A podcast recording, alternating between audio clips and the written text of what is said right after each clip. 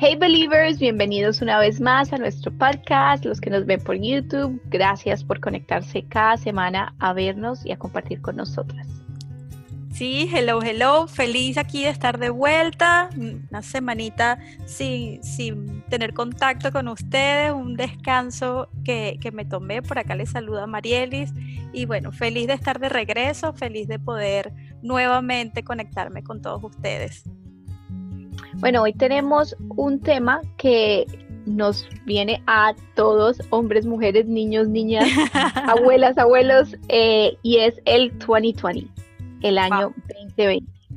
Ha sido un año de sube y baja, un año que nadie, nos, nadie se esperaba, un año que nos llevó a salir de nuestra zona de confort, un año que nos ha enseñado muchísimo y queremos darle un view más positivo a este año tan especial.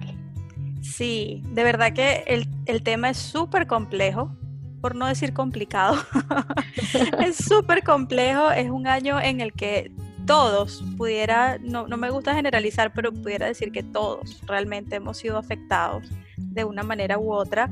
Y cuando decimos afectados, eh, sí, es de una manera, digamos, negativa. Uno lo primero que le viene a la cabeza es, oh my God, que el año dos mil, por ahí vi un chiste incluso de que no compro nada ni hago planes del dos mil veintiuno hasta que veo un tráiler. Como que, déjame, ya va, espérate.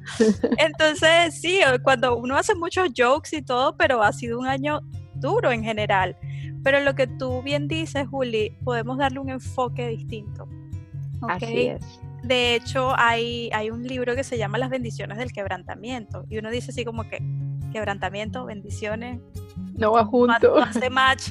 Pero sí, la, la, el quebrantamiento tiene bendiciones y tiene bendiciones hermosas, obvio.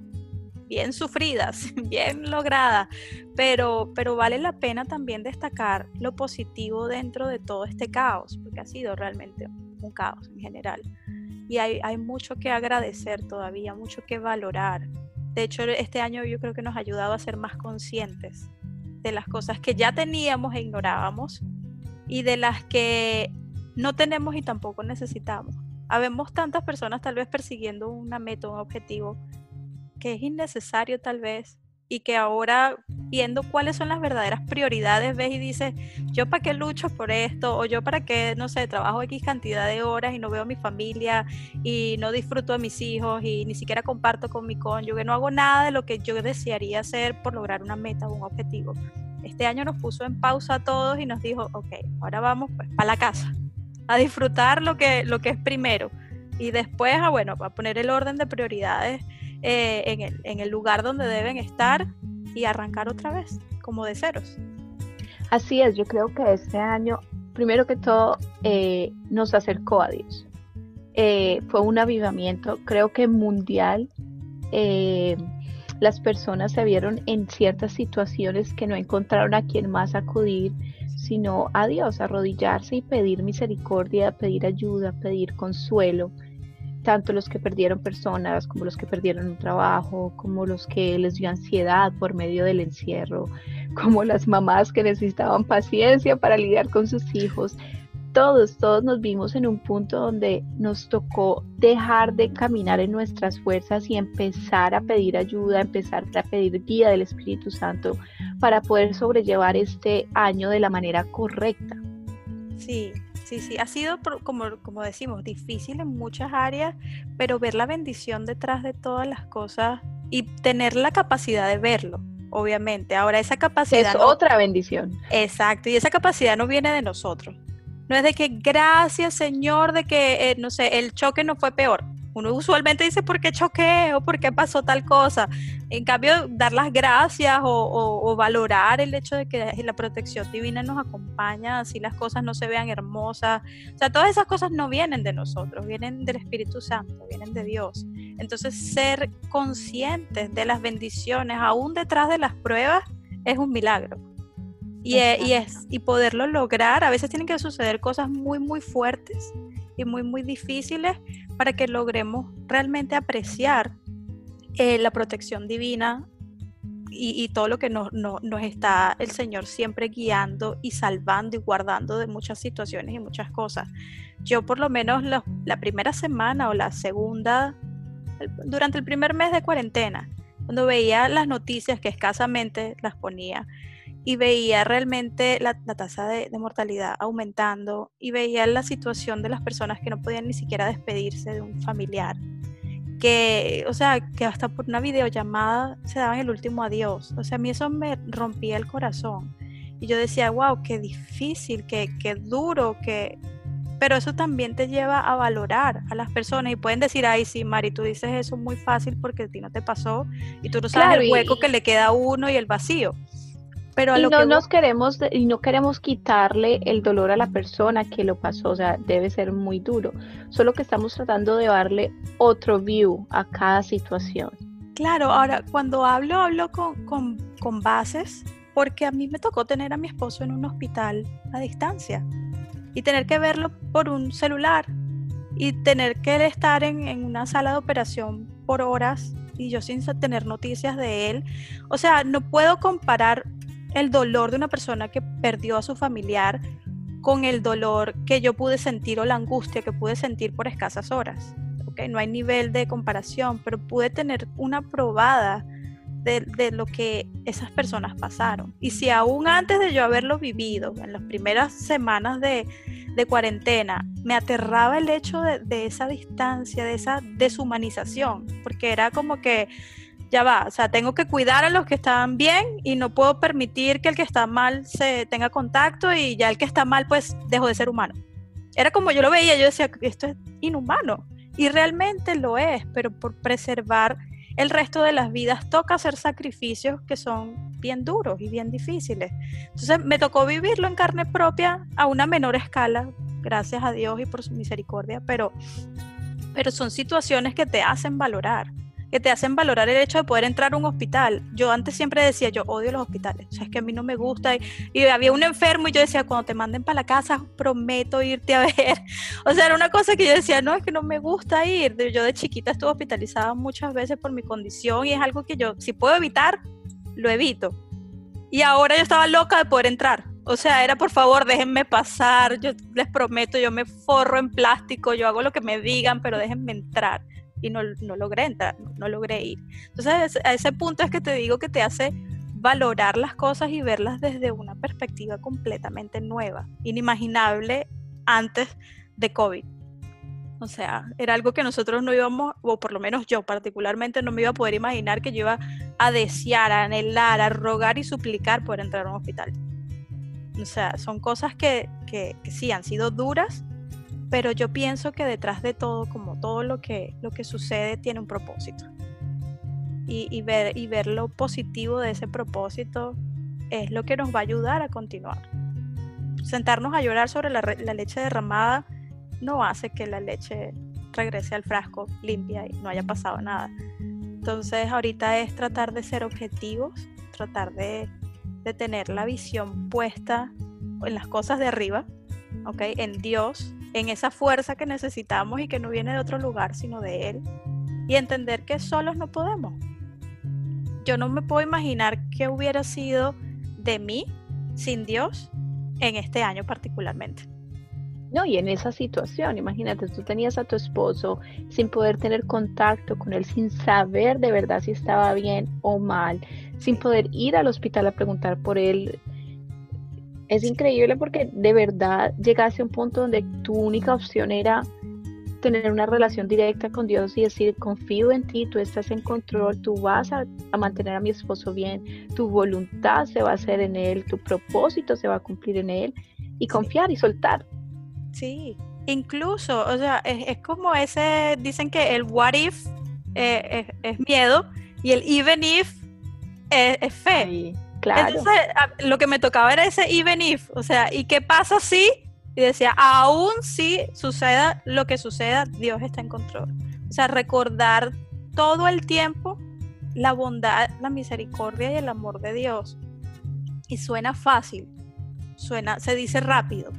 Estando en ese momento, yo creo que uno no se acuerda ni cu- qué versículo es cuál, ni dónde guardó la Biblia, ni, o sea, nada. Uno en ese momento eh, co- como dicen, o sea, lo que, lo que aflora es lo que tú realmente tienes adentro, no lo que, los recursos que puedes buscar afuera. Y lo que tienes adentro es lo que tú has decidido creer. Es lo que, y es lo, lo que ya has aprendido. Lo que has aprendido y en dónde has puesto tu fe. O sea, realmente en ese momento no es el momento en el que tú dices, voy a abrir la Biblia a ver qué me dice hoy. Mentira, o sea, en ese momento es guerrear con lo que ya tienes.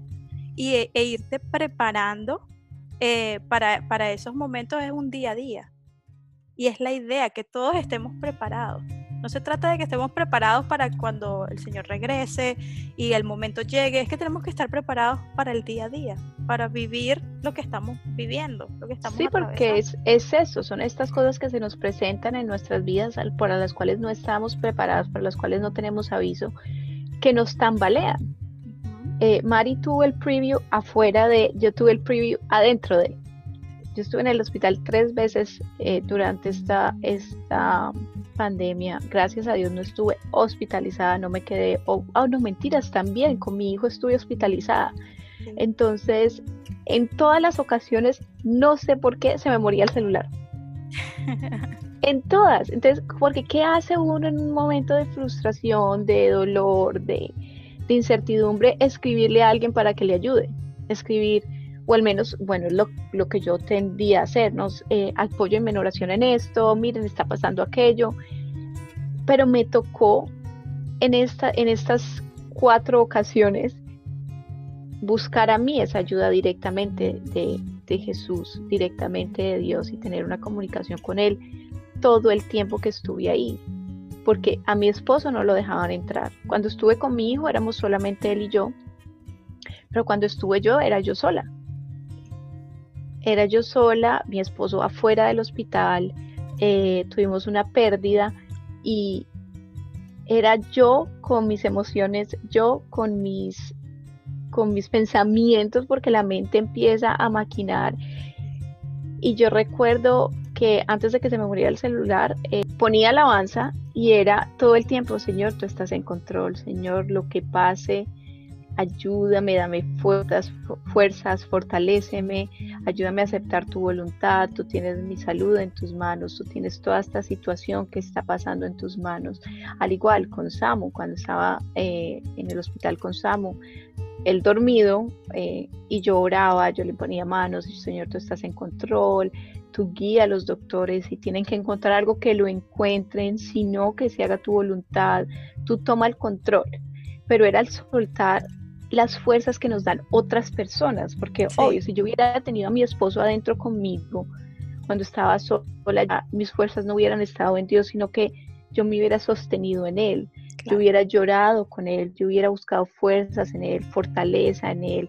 Eh, que es el lugar incorrecto, aunque humanamente es lo más normal, obviamente. O sea, nosotros queremos, queremos el apoyo de quienes nos rodean y es válido tenerlo y es necesario también, cabe destacar.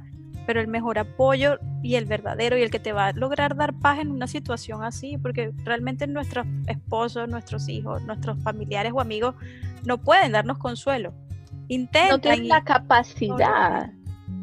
Sí, para es nosotros es reconfortante tenerlos y es necesario y es un apoyo lindo y, y Dios los puso ahí por un motivo. Pero realmente paz en medio de la tormenta viene de arriba. Es la única manera. Sí. Entonces, esa es nuestro, nuestra manera de darle un view diferente a los que hemos estado en situaciones que, de salud eh, que nos han llevado a, a tener que rely, ¿cómo se dice rely? Eh, sí, como confiar, como descansar. Sí, como depender de Dios. Depender. Entonces ahí les dimos los dos views, la que estuvo afuera, la que estuvo, la que estuvo adentro, adentro, y podemos coger cualquier situación, aunque sea muy horrible, aunque sea dolorosa, y voltearla, tener paz en medio de esa tormenta, go through it, de la mano de Dios. Sí, the, the only way out is through. No podemos... Sí, para, hay que para atravesar poder, la tormenta. Hay que atravesarla, no hay manera de... Sí, yo puedo tratar de evadirla. Sin lugar a dudas yo puedo intentarlo, puedo quedarme paralizada sin tener que avanzar hacia la tormenta, pero eso no es avance, eso no es superarlo, eso no es ir a, al otro lado, eso es estancarnos. Entonces, como tú decías, esta, esta pandemia, esta situación, este veinte veinte nos sacó de la zona de confort en miles de aspectos. Estamos hablando ahorita del aspecto de salud. Ahora, si hablamos del aspecto económico, ¿cuántas personas emprendieron? ¿Cuántas personas dijeron, bueno, he tenido toda mi vida un sueño de, no sé, cocinar desde casa y hacer delivery, pero no me atrevo? Y ahorita tocó. O sea, arranque, cocine y lleve porque no hay trabajo, o porque necesitas quedarte en casa porque no hay quien cuide a los niños mientras haces homeschooling. O sea, han sido miles de formas en las que de verdad este año nos ha retado, pero en muchas de esas áreas en las que nos ha retado ha sido para bien, ha sido positivo. Okay. Yo por lo menos soy una que no, que no, que no di el paso adelante hasta, hasta esto, porque what do you have to lose? ¿Qué tienes para perder? Exacto. Nada. Sí, uno sí. no se lanza y uno es muy miedoso. Entonces esto fue como que un empuje para mí, para muchas personas, a intentar hacer las cosas por, nos, por nuestras propias, no quiero decir fuerzas porque las fuerzas vienen de Dios, pero por nuestros méritos, ¿no? No depender de un trabajo, de, de un jefe, etcétera. Sí, incluso este, este podcast nació, obviamente la idea se viene cocinando desde hace mucho tiempo, pero dijimos, bueno, vamos a esperar a que pase la pandemia, no sabemos cuándo va a pasar, pues arranquemos. Pues el ideal siempre fue en persona, grabar distinto, hacer muchas otras cosas que teníamos en mente, pero dijimos, ok, lo ponemos en pausa y esperamos a que, a que la vida vuelva, la normalidad sí vuelve, hasta que decidimos. Exacto. Y dijimos, no, este es el momento, este es el momento en el que las personas también necesitan escuchar de Dios y nosotras necesitamos aprender más de Dios y fortalecernos en Él. Dijimos, este es el momento perfecto. Y así nació, o mejor dicho, no nació, pero arrancó. Y, y así han sido montones de ejemplos que yo considero podemos poner. Yo particularmente eh, también tuve a mi esposo varado durante cuatro meses, o sea que tuve que lidiar con los primeros cuatro meses de la pandemia, digamos sola, físicamente, humanamente hablando, con mis niños. Eh, obviamente sola nunca estuve, por lo mismo que venimos repitiendo, o sea, esas fuerzas, ese ánimo, esas esperanzas, siempre vienen de Dios. Y por eso yo cuando empezamos a hablar les dije, yo no sé qué hubiera sido de mí si yo no hubiese tenido a Jesús en este veinte veinte. O sea, yo no tengo idea de cómo yo hubiese sobrevivido. Suena no, dramático, pero, pero sobrevivido eh, tantas experiencias, porque han sido cosas distintas. O sea, obviamente nosotros echamos mucha broma, o Juli me hace bullying, de que si algún día escribo un libro, pues va a ser peor que Harry Potter, más largo.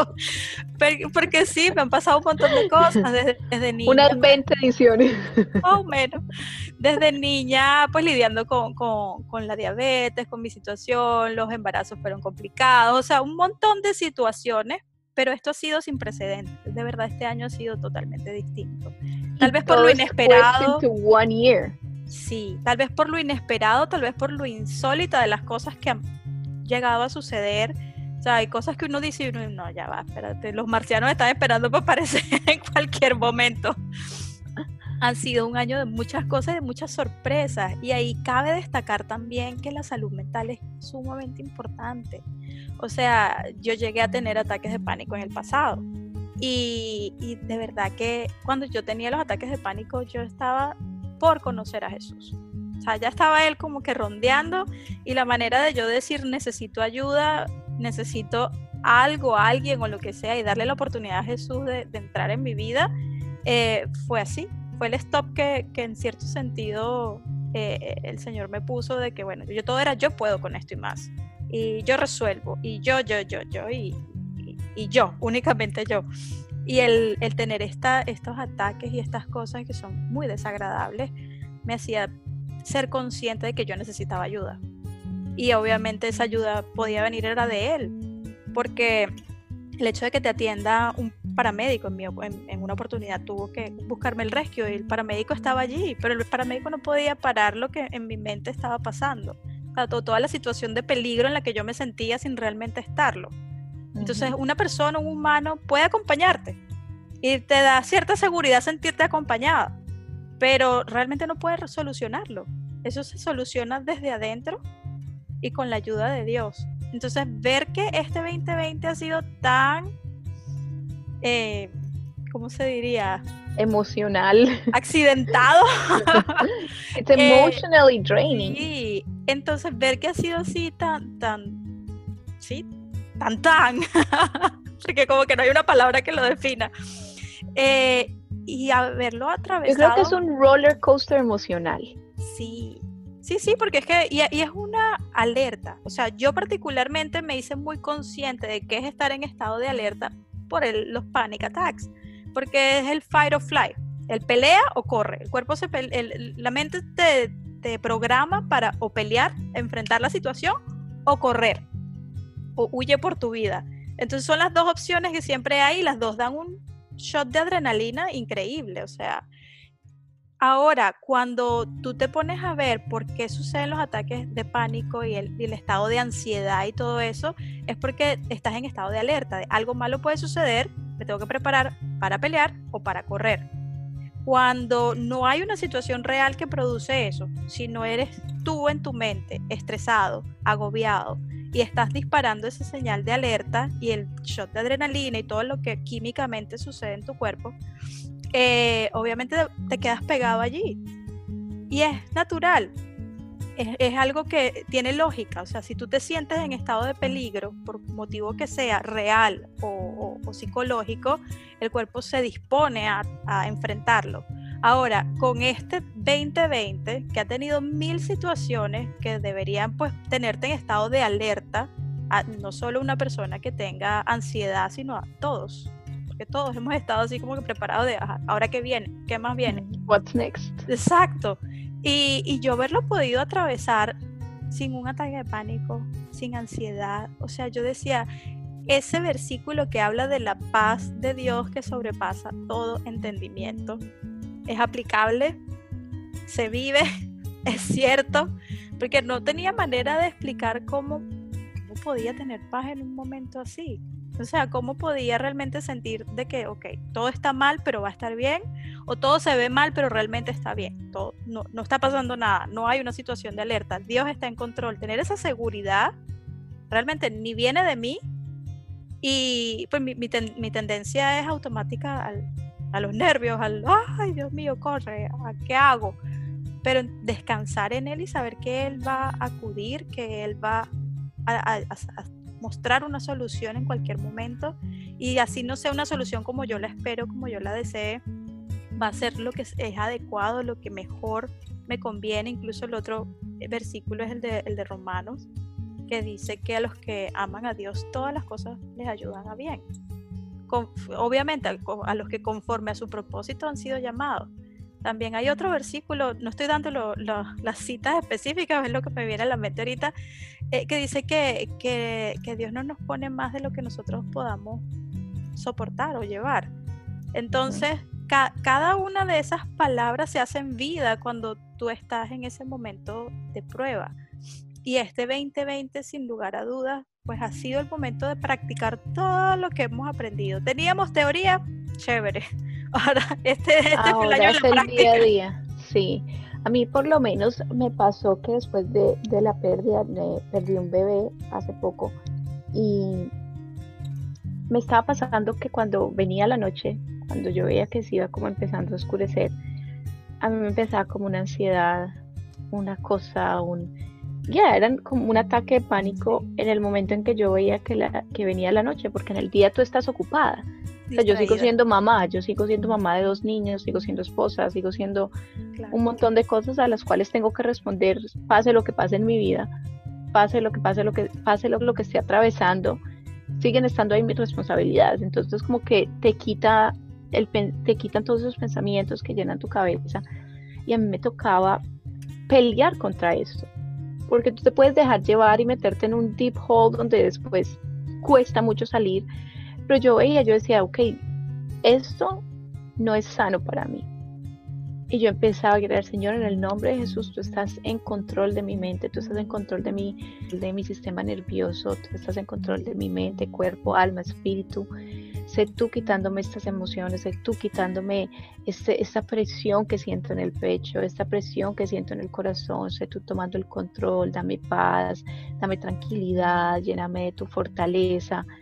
Y, y toca pelear contra él, porque sí nos sucede, a todos nos puede pasar, pero es reaccionar a, a esta, a, es como una nube negra que va, que va tomando control y trata de, de, de enredarte en ella, y toca pelear contra eso, toca sacarlo a tiempo, toca ahí, ahí sacar a flote lo que hemos aprendido de cómo guerrear contra algo, cómo pelear contra algo, cómo usar las herramientas que el Señor nos ha dejado en la palabra para lidiar con todas estas eh, situaciones que nos podemos enfrentar. En el mío era como un tipo de depresión que me estaba tratando de, claro. de, de tomar.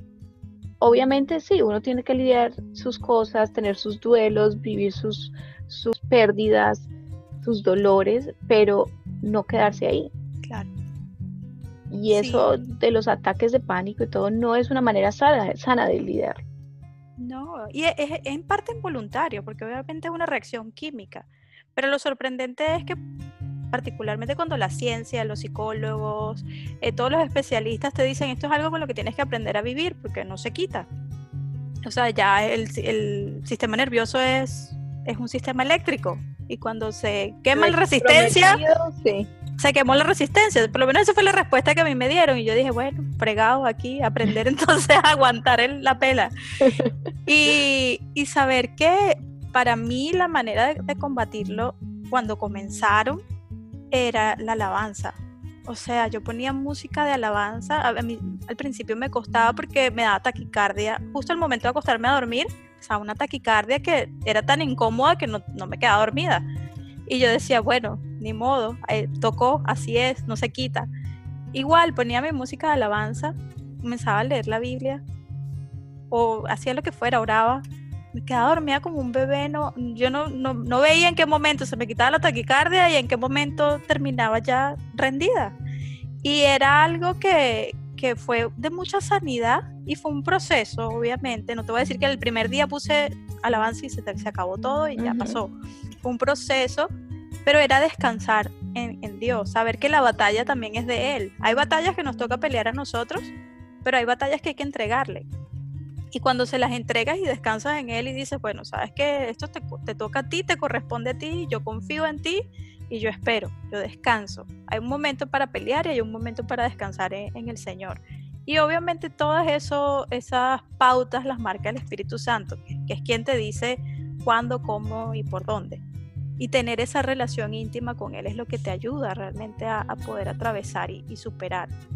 Eh, a mí me parece que sí, todas las cosas que tal vez estamos contando son, son como que chanfle. Y todo eso puede pasar, o todo eso les pasó. Y no están, bueno, yo particularmente no estoy contando la mitad de las cosas que de, la, de, las, cro, de las crónicas de, de cuarentena, porque sí, han, han sido bastantes. Pero...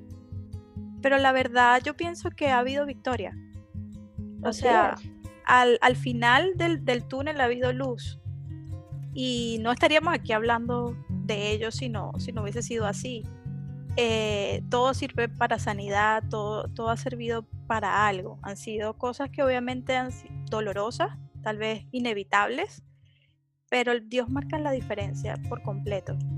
Hay cosas que no se pueden evitar, Eh, van a suceder, van a doler, pero, pero tener a Dios es realmente la diferencia, completamente la, la diferencia.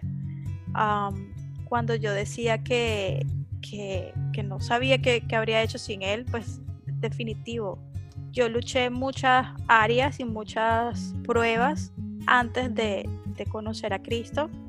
Y puedo garantizar que el resultado no es el que estoy teniendo ahorita. Tal vez fueron pruebas más pequeñas, con resultados más catastróficos, que ahora son pruebas mucho más grandes, con finales felices. Se puede decir feliz. Uno no, t- tal vez dirán, pero ¿qué final feliz puede haber detrás de esto o aquello? Pero la paz es lo que te da esa felicidad. O Bueno, Believers, como está muy largo este episodio, vamos a tener que hacerlo en dos partes. Y sí, este, este tema tiene mucha tela que cortar, así que bueno, lo vamos a dejar en dos episodios. Hasta aquí llegamos esta semana con todo lo que conversamos el día de hoy y espero nos acompañen la siguiente semana con la continuación de este episodio tan interesante. Nos vemos. Recuerden seguirnos en nuestras redes sociales, eh, Believers Diary con doble i al final. En Instagram también tenemos eh, la cuenta de YouTube. Suscríbanse los que no lo han hecho todavía y nos vemos pronto. Bye bye.